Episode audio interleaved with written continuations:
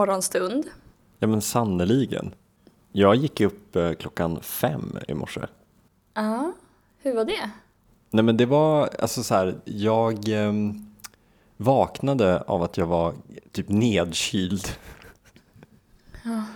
Eh, för jag, jag älskar att sova kallt. Så vi har köpt en, eh, vi köpte en så smart skruva på elementet grej. Som stänger av elementet klockan typ 6-7 Men, eh, på kvällen. ja. ja du, du menar liksom inte en termostat eller ett vred till elementet? Man kan stänga av, Jo, jo, men för, reglera. så jag vaknade av att jag var jävligt kall klockan fem. Då kände jag det här, det här är, nu är jag pigg och Ja. glad. Så det är ett Ja. tips för folk som har svårt att gå upp. Att, att utsätta sig för extremväder. Sov utomhus. Har du svårt att vakna? Gör det omöjligt att sova. Eller som jag testade, missa mitt tåg, missa min anslutning i Hamburg. ehm, till Köpenhamn och behöva ta ett nattåg med sittplats och lyssna på någon som gör slut med sin kille på telefon klockan två på natten. Jag, för jag tog ju bara upp att jag gick upp så här tidigt. Eh, mitt lilla, mitt weird flex. Eh, att du skulle ha möjlighet att bräcka mig. För du har gått upp så tidigt att du inte ens har gått och lagt dig. Stämmer det? Jag gick upp igår. Men det är faktiskt, alltså det är ju ett flex att gå upp tidigt. Jag vet inte exakt varför. För men det, det är ju finns- lite träl-vibe. Eller?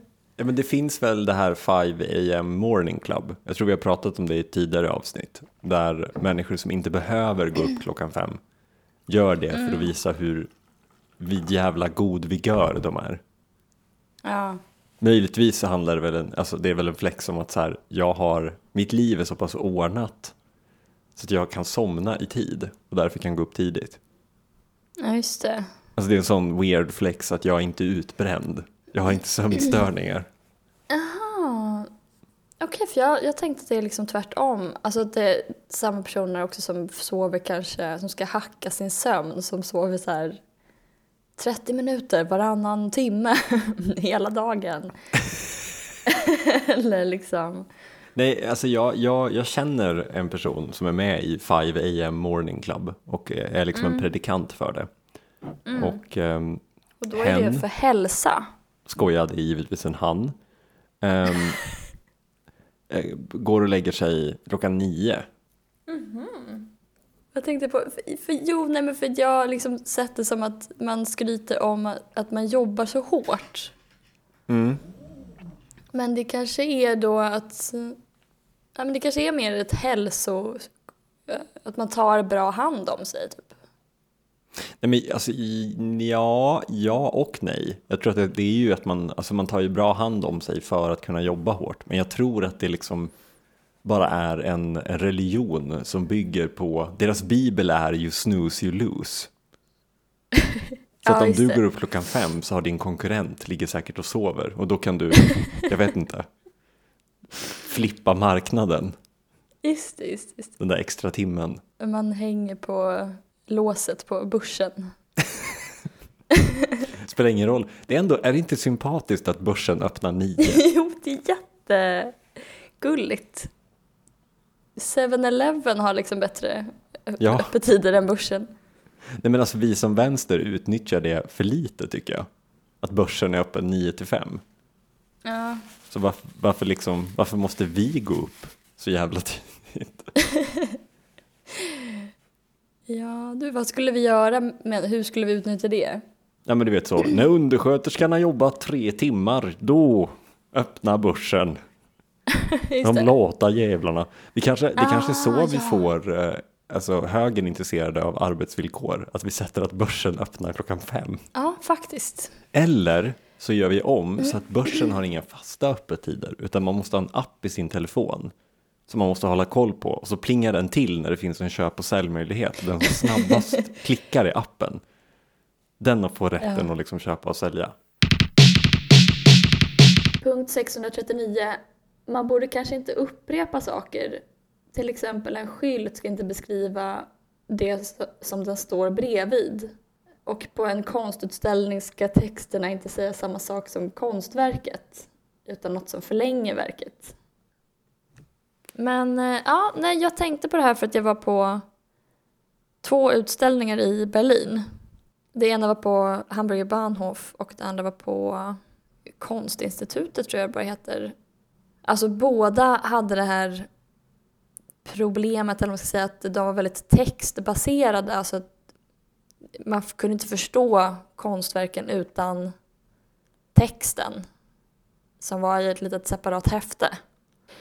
Man försökte Men... ge dig mervärde genom att visa att det var curated content. I och för sig, det är ju poängen med museum, att det är curated content. Ja, men exakt. Ja.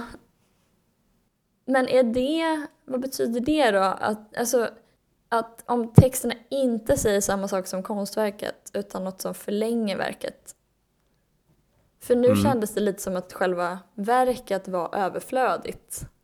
Alltså eh, om du kan säga allt i ett häfte, liksom en text som du vill säga, varför ska du då ha ett mm. konstverk som visar samma sak som det gick så himla bra att skriva i en text typ, eller? Det är väl för att ge det ett mervärde, ingen ska känna sig utanför eller motivera biljettpriset. Jag tyckte det var hemskt i alla fall. Den ena utställningen var, så här, den var liksom ganska intressant, och för, och, men för den ena utställningen tyckte jag var för dum och den andra tyckte jag var för smart. Och den som var för smart var liksom... Mm. Det var i ett ämne som jag precis har pluggat. Men inte ens jag förstod det. Mm. Ja, jag vet inte. Det känns som att det är jättemycket, men det här men det pratar vi om typ varje avsnitt och eh, det känns som väldigt gammal, eh, en gammal spaning men att eh, det är jättemånga konstnärer som bara vill skriva typ en debattartikel. och, eh, men liksom gör sig omaket att göra, ja men det var till exempel en, ett konstverk som var två stycken burar, det här var på Hamburg Bahnhof. Eh, och då så stod det att ja men en bur, det kan både vara en symbol för ofrihet och eh, för eh, skydd. Man är också skyddad när man är i en bur. Man kommer att tänka på både slavar och BDSM. Vad värdelöst ändå att, få uppleva, att inte få uppleva konsten utan få alltså, den förklarad det... på det sättet. Du får inte ens känna liksom, du kanske går där med din kompis och kollar på burarna och så tänker din kompis ofrihet, eh, våld, fascism och du tänker BDSM, trygghet, uh. mys.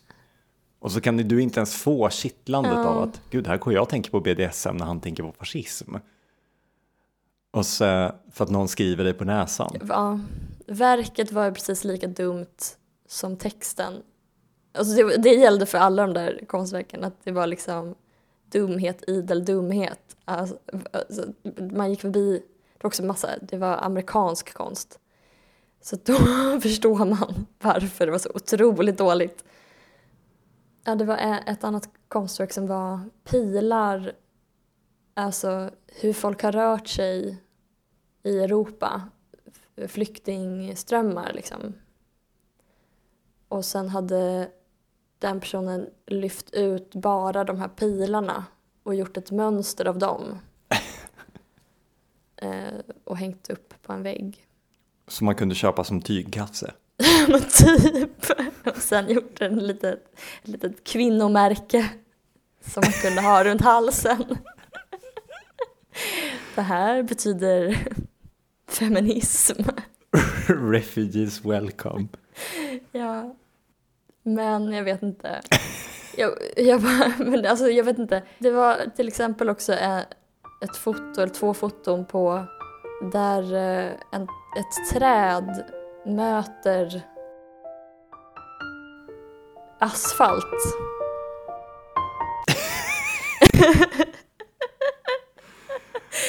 faktiskt ganska fina bilder måste jag säga i sig själva. Men det är så, alltså det, ja, det var verkligen There's a crack in everything, that's how the light gets in. Verkligen. Alltså det, jag, jag fick verkligen känslan av att folk hatar konst. Alltså konstnärer hatar konst. Intendenterna och kuratorerna hatar konst. De enda som verkar älska konst är BMW. För de hade sponsrat några, de hade liksom arrangerat någon tävling. Ja. Och det var faktiskt ganska bra konstverk, måste jag säga.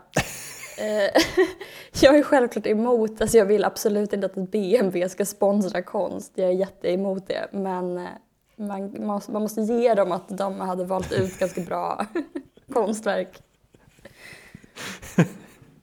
men alltså det är synd att, eh, att BMW var bättre på att kurera en utställning än Hamburger Bahnhofs intendent.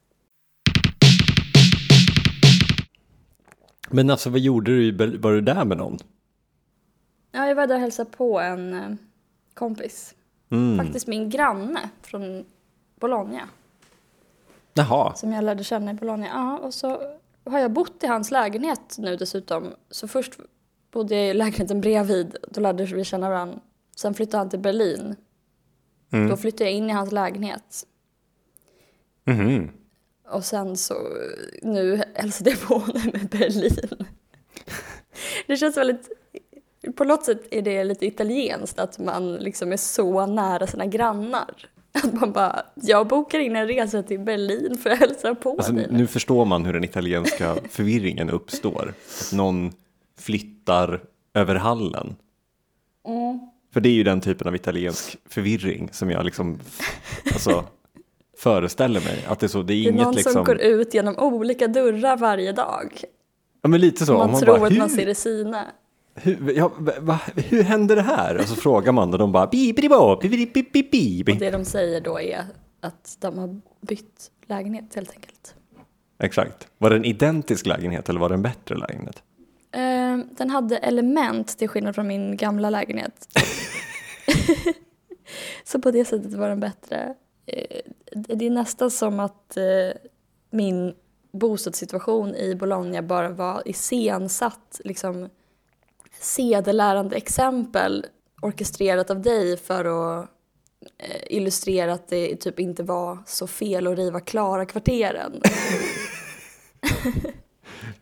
Snälla jag, utveckla. Eh, nej men jag hade inga element. Eh, jag hade, jag hade liksom två värmefläktar varav båda, det slutade med att ingen av dem fungerade. Men länge så fungerade en av dem. Och, men det, den var tvungen att liksom då ensam värma upp ett helt 1300-talshus.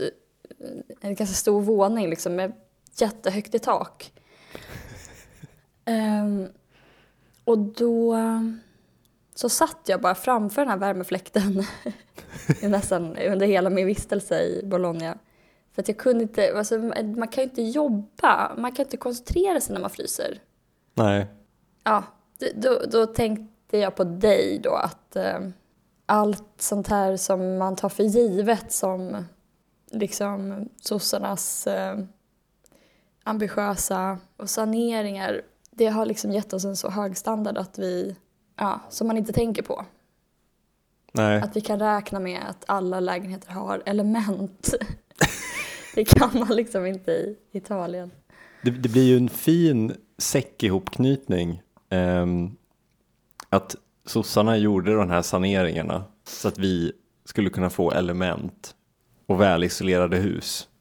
Så att vi skulle kunna köpa elektroniska elementtermostater som stänger av dem så att vi börjar frysa på natten. Just det. Ja, det, annars hade vi inte haft några sådana VD, VD klock, five morning, five am, vad heter, vad heter det? Five AM morning club. Eh, sen så var jag också på, vad heter det? Pergamonmuseet. Ja, jag skulle precis säga det. Ah, har du varit där? Nej. Nej, det var ett skämt eller? Ja. Hur skulle jag veta? Då har de ju en stor vägg. Du har säkert sett det här. De, de har, det är liksom ett arkitektur, eh, arkitekturmuseum.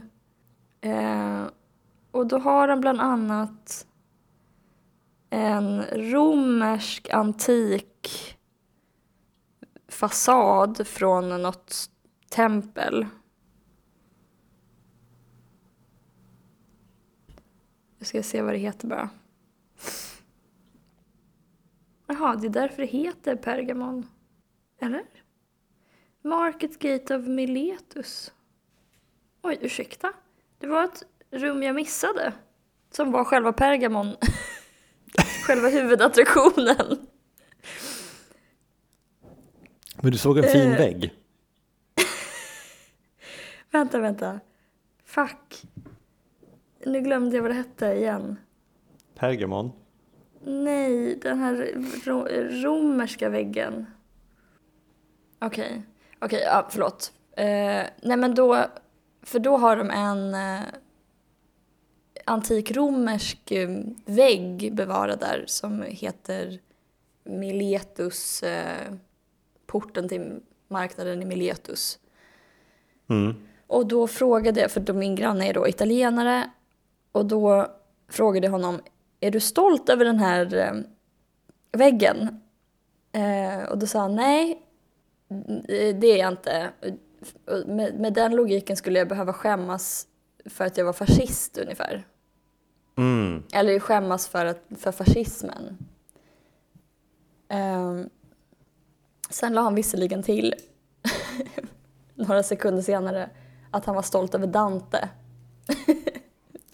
Vilket jag tyckte var rolig. Nej, jag är inte stolt över den här väggen, men jag är stolt över Dante. Men eh, det bara tyckte jag var lite kul. Alltså det kan man ju säga till Sverigedemokrater, tänkte jag på då. Mm. Alltså eh, vi som håller på med så mycket självspäkning i vänstern, kanske inte numera så mycket, men att vi ska hålla på och be om ursäkt till samerna hela tiden. Det, det är inte vi som ska göra det, för vi är ju liksom inte... Alltså, det är ju Sverigedemokraterna som är intresserade av att överhuvudtaget betrakta vår liksom, kultur i Sverige förr som en oumbärlig del av vår typ folksjäl ungefär. Alltså att vår Mm. historia är någonting som vi är ansvariga för eller bär på. Och det är en kultur som liksom lever i oss, alltså någonting man kan vara stolt över. Att man kan vara stolt över att vara svensk. Och det är ju Mm. först, det är ju, alltså att skämmas är ju liksom en annan del av det. Så att om vi ska hålla på och skämmas för samerna, vilket jag tyck, kanske tycker att man ska, jag vet inte, kanske inte personligen, men ja. Nej men så kan vi också passa på att så här, i så fall, då kan vi unna oss att vara stolta då över Strindberg eller någonting. Ingmar Bergman eller Fjärrvärme. fjärrvärme, exakt. Ja, det var bara det, var bara det men jag hade att säga. Men det är väl jättesmart eh, att vi, ja, för vi i vänstern har sprungit runt och bara, "Vad, titta inte på mig. Jag skiter i allt det här, förkastat allt. Mm, Allt vi gjort förr har varit dåligt. Nu ska vi göra bra. mm, Det är ju för sig det också som har lett till att landet har blivit vad det har blivit. Att vi Skammen. förkast... Ja, precis. Nej, men att vi, att vi förkastade allt gammalt. Att, att man liksom bara du drevs tänker att det av... är därför att man Att liksom... man bara drevs av att dra sig framåt och inte liksom vila på fornstora dagar. Vi hade ju absolut i början av 1900-talet istället bara kunnat sagt att så här, vi hade stormaktstiden, puss och kram, och sen fortsatt på det, därför är vi bäst. Men istället i början av 1900-talet så sprang vi runt med typ lort-Sverige och bara det här landet suger. Så vi kan bara bränna allt i grunden och börja om från början. Mm. Nu, eh, jag kan väl också så här sticka emellan då att det finns ju säkert något där mitt emellan där vi kan mötas allihopa, där vi kan be om ursäkt till samerna, tycker att det var lite ballt med stormaktstiden. och vara stolt över fjärrvärmen. Ja men precis, men, ja, men det, var det, det är det jag menar. Alltså att det är ju två sidor av samma mynt. För att om man, nu, om man nu tror att kultur och historia är någonting man har ansvar för eller bär på på något sätt. Mm. Alltså, det är ju ingenting som vi, inom citationstecken, vi i vänstern traditionellt har tänkt. Mm. Kanske.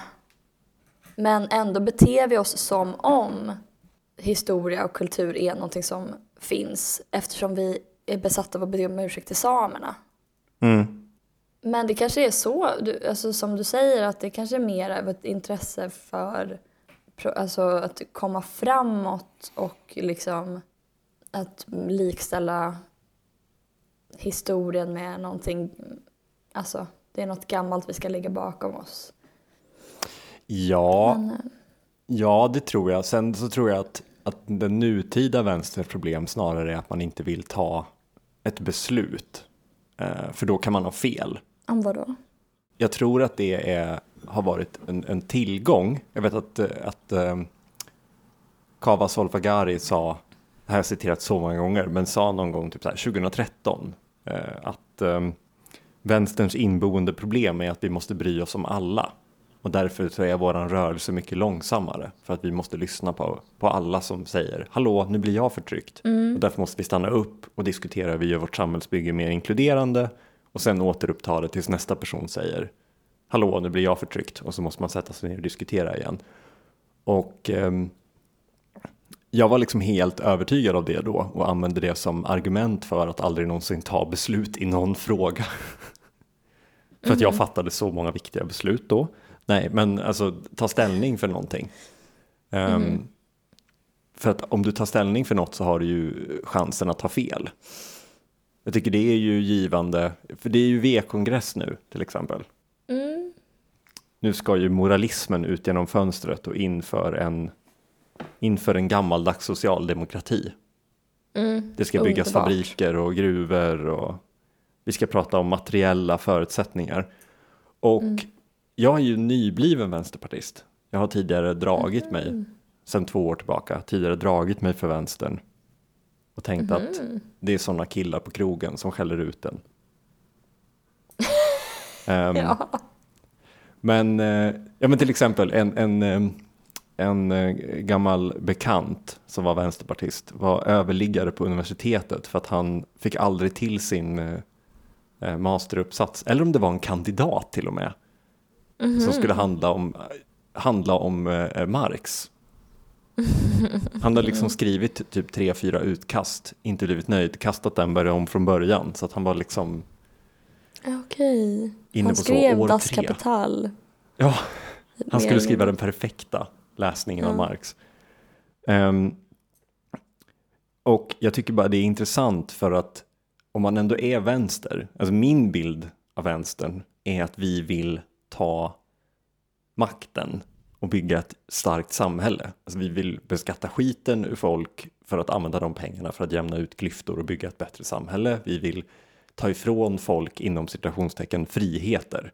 Att till exempel välja alltså, välja skola eller välja sjukvård för att vi tror att vi, om vi alla bygger skola tillsammans och bygger sjukvård tillsammans så blir det bättre. Men så har det ju tydligen inte varit. Det visste inte jag, att Vänsterpartiet snarare har drivit att eh, du som individ måste ta ansvar för det här samhället genom att sluta köra bil och sluta äta kött. Det är vår klimatpolitik. Mm. Jag trodde att Vänsterpartiets mål var att ha rätt. Mm. Som vi pratade om lite i förra avsnittet. Alltså det spelar ingen roll att ingen röstar på dem. De bryr sig inte om makt. De bryr sig inte om liksom någonting annat än att ha rätt. Nej, men en, ett sånt exempel som har tagits upp väldigt mycket var att Jonas Sjöstedt gjorde mycket så att han, ehm, eh, när, om han skulle till olika debatter eller liksom publika saker som filmades eller visades upp så tog han tåget eller cyklade. Så att han så cyklade till en partiledardebatt till exempel och liksom kom med cykelhjälm i hand så att det kunde tas kort på honom.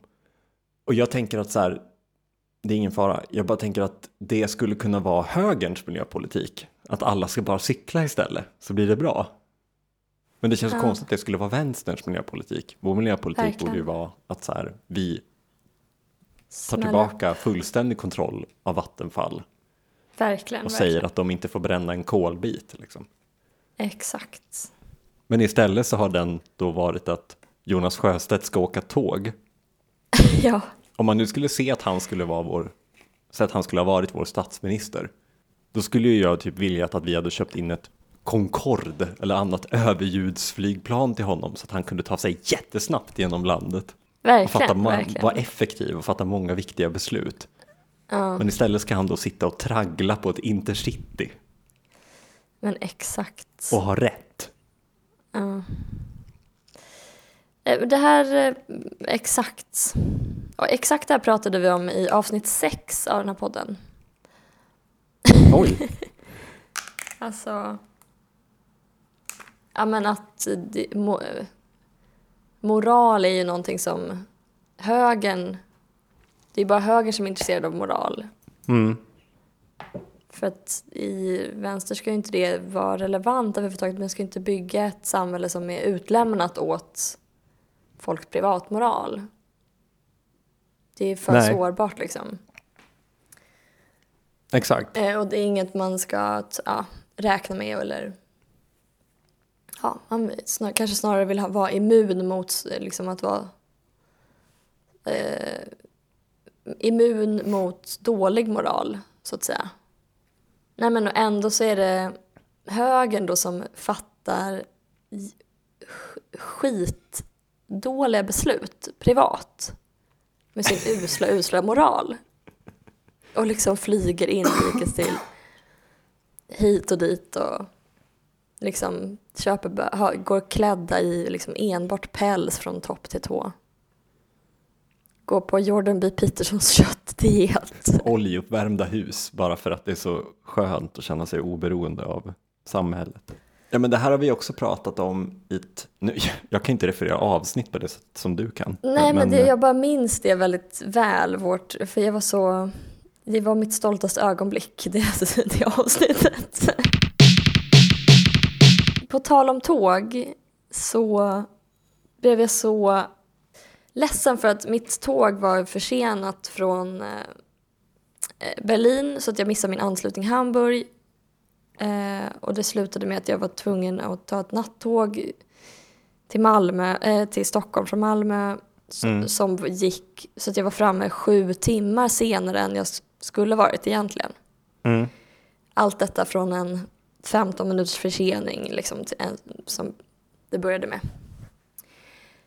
Men då blir man så... Nej men man blir så ledsen. Eller... Jag känner då... Jag känner mig hämndlysten då. Mhm. Inte liksom egentligen... Jag blir inte ledsen för min egen skull. Även om det är lite jobbigt för mig. Mm. Men jag blir liksom... Jag, jag skulle vilja typ ringa upp Deutsche Bahn Mm. och säga att så här, vet ni vad, det här var sista gången jag tog tåget. Jag kommer flyga alla mina resor, oavsett hur kort sträcka, kommer jag flyga nu.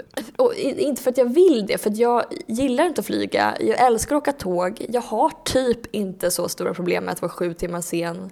För jag kan sitta och jobba och liksom Mm. Mm. eh, lyssna på poddar eller läsa en bok. Så det är inte, det är inte egentligen så att jag känner att så här, nu har den här eh, tiden försvunnit från mig, stulits från mig. Men jag blir ändå bara irriterad på att det kan fungera så dåligt att liksom när man har så att säga gjort ett moraliskt val och så ska man då straffas för det. Ja, man blir ju extra känslig för störningar när man har liksom fattat beslutet om att vara den goda. Ja, Att man förväntar sig att man kliver på tåget ute i Europa. Att liksom eh, Greta ska komma på där och hänga en krans runt den. Ja. Här sitter du. Kungen gör honör utanför fönstret. Nej, men g- kungen gråtande viftar med en stor näsduk på perrongen. Ja. Man, man kliver ner på perrongen. Eh, där får man ta emot en sån här, man får springa genom ett hav av high-fives. Men det, är som ju i ett, u- sportsammanhang. Det, det borde, man skulle kunna ställa om det så att konduktören bara springer med högerhanden ute genom vagnen. Och så kan man bara sträcka upp handen om man vill ha en high five. Här sitter du och räddar klimatet. Mm. Nej, men jag, jag, tror att, jag tror också att alltså, när det kommer till att åka tåg eh, och egentligen åka kollektivt överlag så har det lagts väldigt mycket fokus på vad ska man säga, tillgång och punktlighet och ehm, eh, möjligheten att ta sig till olika platser. Och jag tror att med den här inställningen som du och jag har, att man liksom fattar, för du fattar ju ändå beslutet att åka tåg, alltså redan, det- är redan ett dåligt beslut. För att hade du flugit ner så hade du varit nere på kanske två timmar. Ja visst. Men du säger Och ändå det hade varit betydligt billigare. Det kostade 200 kronor från Bologna. Nu betalar jag kanske 2000. Exakt, du har redan fattat det sämsta beslutet. För att du är så indoktrinerad av Jonas Sjöstedt som bara, det är ditt ansvar att lösa klimatet. Staten kan inte göra någonting. Vi vill ha en jättestor Nej. stat, men den ska, jag vet inte riktigt vad den ska göra. Den, den ska finnas för att high-fivea dig när du fattar rätt Förmodligen beslut. göra någon jävla genusutredning. Vi ska bygga tusen genusdagis så att vi kan lära upp 10 000 nya high-fivare som high-fivar alla som inte äter kött åker tåg. Ja. Nej, men jag, jag menar bara att du fattar ju ändå liksom det sämsta beslutet um, ur alla aspekter. Ja. Och jag, jag tror därför att nice-faktorn på tåget skulle kunna höjas. För jag känner precis som du, jag har liksom inget jätteproblem med att vara försenad. För att uppenbarligen är jag en person som är så värdelös att det inte gör någonting att jag är borta från världen i 12 timmar istället för att bara flyga dit. Nej. Så att man skulle kunna, istället för att lägga miljarders miljarder på att köpa in franska X4000, så skulle man kunna gräva upp de gamla intercity-tågen, de som ser ut som Orientexpressen. Ja. Verkligen. Men ja, jag gör inte för att vara duktig heller. Det, vi kan, vi behöver inte ha med det men... Men för jag tycker på riktigt att man sparar tid hur man än gör typ med tåg, alltså hur försenat tåget den är. För att alltså när du ska flyga så då bokstavligen försvinner ju timmarna runt omkring. Alltså när du ska ta dig till flygplatsen och stå och vänta och liksom gå igenom olika security bla bla bla. Och du kan oftast inte jobba på flyget.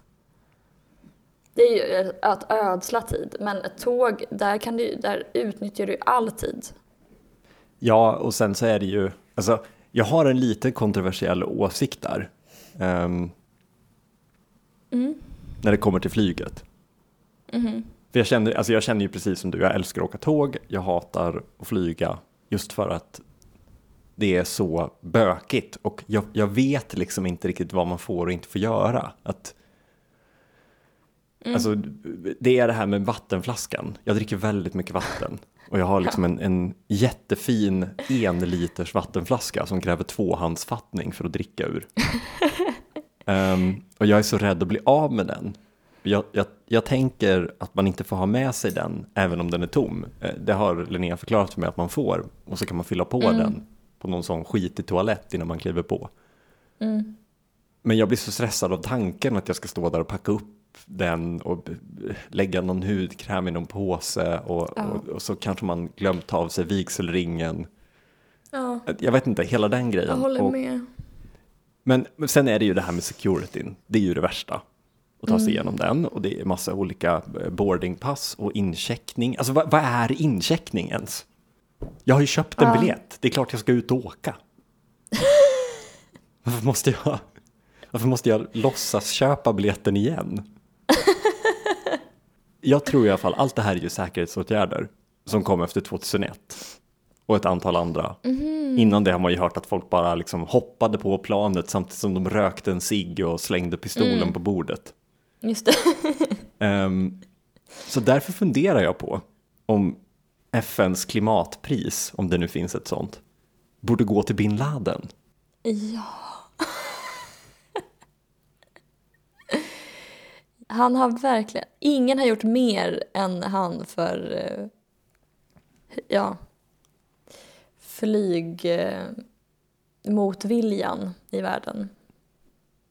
För hade det bara För varit så att, o- flyg obekvämt. att flygen landade i city och man bara hoppade på Ja. Först rullade de liksom längs med fylld av gatan. teröd. Tändstickor i varenda lös ficka. Ja. Det är mest det som är så jobbigt nu, att man måste ställa ifrån sig sin teröd.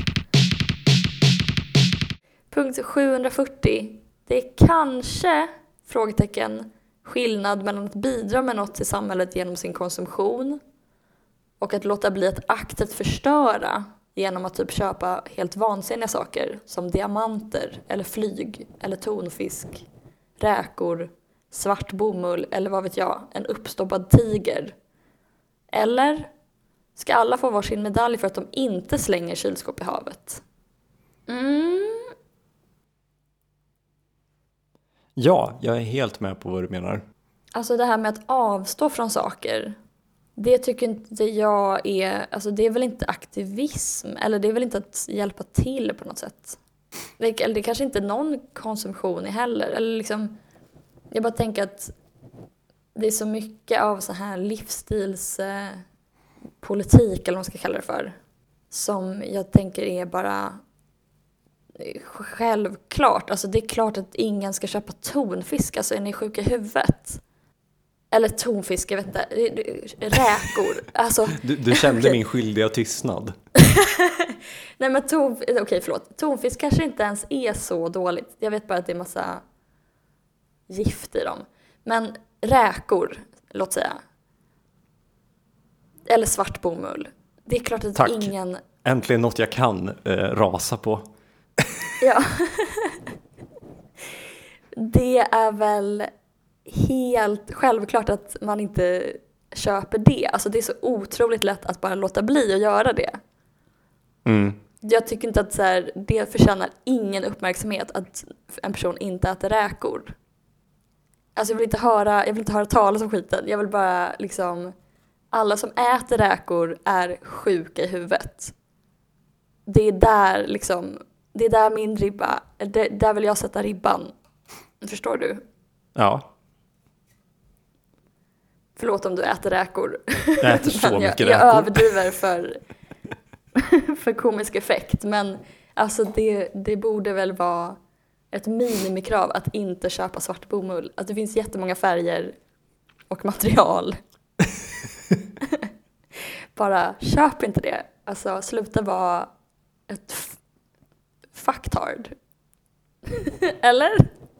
Ja, ja, nej, men det, sluta det, köpa en uppstoppad, du måste inte ha en uppstoppad tiger. nej, men det, det, det finns ju några sådana, jag vet att, vad är det, är det, är det val eller haj som, som Mm. inte ska jagas? Det kanske är båda. Hajar tror jag är utrotningshotade, många. Ja. ja, för jag vet att vi var på en restaurang i Kroatien. Då tror jag att det fanns på menyn. Ja, Och jag kände direkt bara, jag måste äta det här för det här kommer jag aldrig äta annars. Och Linnea bara, men ska du verkligen välja av alla rätter på den här menyn? ja, Ska du verkligen välja den som är bilbatterier i komposten? ja, just det. Måste du slänga ditt kylskåp i havet? Men det finns det inte ett sånt drag hos människan? Jo, det här är Alltså, det- enda chansen jag har att slänga mitt kylskåp i havet. Ja men typ, jag har en, eh, eh, jag, jag hade en kollega som eh, konstant stod på tomgång. Mm. Dygnet runt. Nej men alltså, det var liksom så fort vi skulle göra någonting bilrelaterat. Så innan vi ens hade liksom druckit upp morgonkaffet på kontoret så sprang han och startade bilen. Mm. För att den skulle stå på tomgång. Och, det här har jag förstått är en, en, det finns någon slags tomgångslinje för när det infördes i körskole, alltså körkortsundervisningen, att man inte ska stå på tomgång. Ja. Eh, Det var väl någon slags klimat, eh, halloj men också liksom ekonomiskt. Jag menar, bilen står ju bara och gör av med drivmedel. Men det är en typ av lyxkonsumtion, verkligen. Vaska, Ja. man vaskar lite bensin liksom. Men då vet jag att jag, alltså så här, för jag, jag överdriver givetvis, han stod inte på tomgång hela tiden. Men då vet att jag påpekade någon gång bara, måste du verkligen stå på tomgång precis så fort vi ska göra något, liksom, stänga av bilen. Ehm, men det resulterade ju i då att han på riktigt började stå på tomgång hela tiden. För, att, för han hade inte tänkt på det innan, förmodligen för att han hade gått den här körskoleundervisningen innan det var en grej som var dåligt. Ah, ja, ja. Ehm, Men när jag påpekade att, att liksom, gör inte det. För att jag har, när jag gjorde det vänsterpartistiska och hade rätt, ja. då kände han, fan vad jag ska stå på tomgång. Ja men så därför kanske vi, jag kanske inte ska säga att folk är sjuka i huvudet när de äter räkor då. För då kommer folk bara beställa en sån räkfrossar först de gör. på, efter att ha hört det här avsnittet. Ja, nej men vad tycker du att man ska få beröm för? Om man köper? Alltså, jag, jag känner väl att man inte ska få något alls. Nej, aldrig. Inte om man avstår från saker heller. Nej, men jag tycker inte att det ska finnas dåliga saker. Nej, nej, verkligen.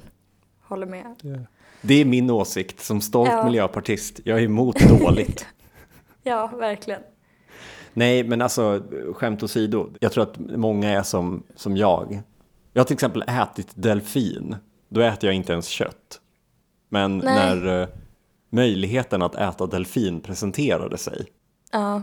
så kände jag, jag måste äta delfin. Ja. Jag måste äta detta, det smartaste djuret Bara för att pissa på finns. delfinen. bara för att pissa på. De är ju hemska så jag, det är rätt åt dem. Som vi har pratat om i något tidigare avsnitt. Delfiners usla personlighet. Ja men gud ja. Jag fick faktiskt ett, ett uh, lyssnarbrev om det. Eh, där det, det påpekades att vi, vi gav uttrarna lite för mycket slack. Att det inte togs upp. Är de också as? Eh, De är tydligen jättenekrofiler. Nekrofiler? Nu, alltså källa, den här personen sa det till mig. Men eh, Okej. de, eh, alltså man vet ju att uttrar håller hand när de sover för att inte glida ifrån varandra. Och det är ju så jävla gulligt. Det är otroligt gulligt.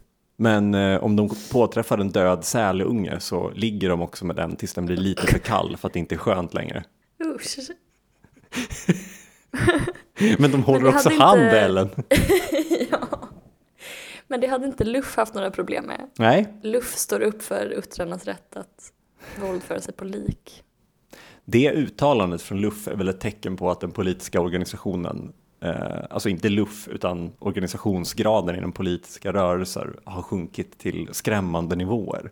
Att det nu bara är de som blir uppfyllda av psykologi A på gymnasiet som känner att det är värt att organisera sig i politiska partier.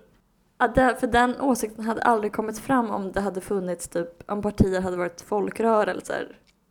Exakt. Alltså det är sånt tydligt tecken på att det är så en kille typ som har skrivit partiprogrammet. Nej, men det är ju härligt på något sätt att, att det liksom finns en inslag av vänsterhet hos Luff också. För att vi vet ju, alltså hela svenska folket vet ju att han som har skrivit det där med att man får ligga med lik och släktingar, han har ju rätt. Mm, absolut. Alltså ska vi ha, pos- alltså ska vi ha fullständiga negativa friheter så ska du få ligga med vad som helst så länge det också kan tänka sig att det vill ligga med dig. Men det är ju äckligt. Ja, precis. Det är det här med att fatta beslut som är impopulära och kanske är lite ologiska. Ja, För det är ju logiskt att man får ligga med lik. Om liket har sagt ja, om den har liksom sån likstelhet. Tummen har frusit fast i en sån position att det är tummen upp. ja, det, det skulle och för sig ha lett till ganska intressanta politiska utvecklingar om de hade fått igenom det. Att man hade behövt så införa liksom ett, en, en variant på donationsregistret. Ja, just det. När man anmäler sig liksom, det skulle gå sådana på TV4 sponsrade reklamfilmer. Kanske skulle handla om en nekrofil som heter Lars. Det här är Lars. Just nu är det åtta månaders väntetid på att få ett lik att ligga med. Det är omänskligt lång tid. Tror du att det är lika många kvinnor som män som är nekrofiler? Oj, vilken bra fråga. Ehm, jag kan verkligen inte köna nekrofili känner jag. Inte? Nej. Va, vadå, har du en? Nej men, vi, men det känns ju som att det är män. Men det kanske inte är. Men man kan ju inte bli... Nej, men, eh, alltså, det känns ju som att det är män för att det är knull. Ja. Men män har väl en mer fristående sexualitet än kvinnor generellt. Alltså, det är inte så att en kvinna går förbi ett lik och övermannas av, eller liksom just bara för att kvinnor sällan övermannas av kåthet tror jag. Spontant när de går förbi vad som helst eller vem som helst. Medan eh, män oftare gör det lite, jag vet inte. Man ser ett vackert träd.